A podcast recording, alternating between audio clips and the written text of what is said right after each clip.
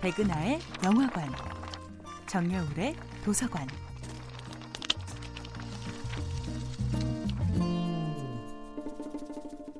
안녕하세요. 여러분과 아름답고 풍요로운 책 이야기를 나누고 있는 작가 정여울입니다. 이번 주에 만나볼 작품은 박완서의 그 많던 싱아는 누가 다 먹었을까입니다. 박완서 작가의 자전적 소설인 이 작품은 아름다운 시골 마을 박적골의 유년 시절을 묘사하는 장면으로 시작됩니다.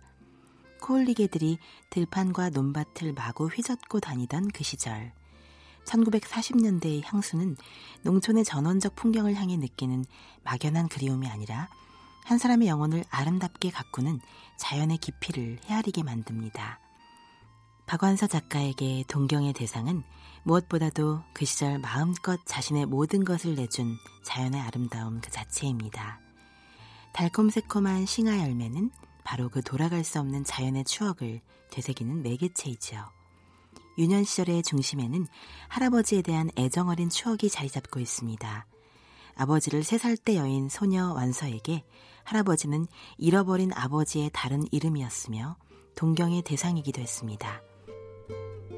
우리 할아버지다라고 생각하자마자 나는 총알처럼 동구 밖으로 내달았다. 단 한 번도 착각 같은 건 하지 않았다. 숨을 헐떡이며 열렬하게 매달린 할아버지의 두루마기 자락은 다듬이질이 잘 돼 늘 칼날처럼 차게 서슬이 서 있었다. 그리고 송도의 냄새가 묻어 있었다.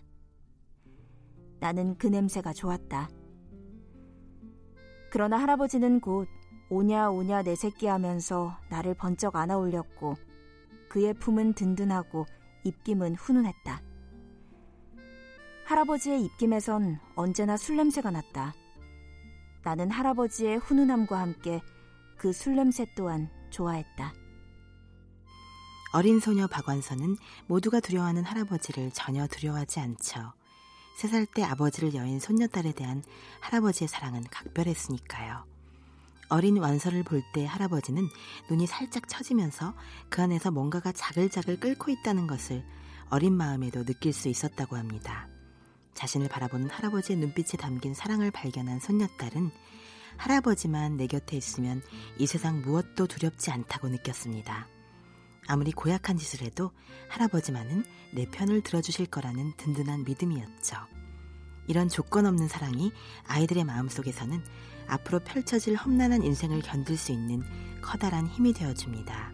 정여울의 도서관이었습니다.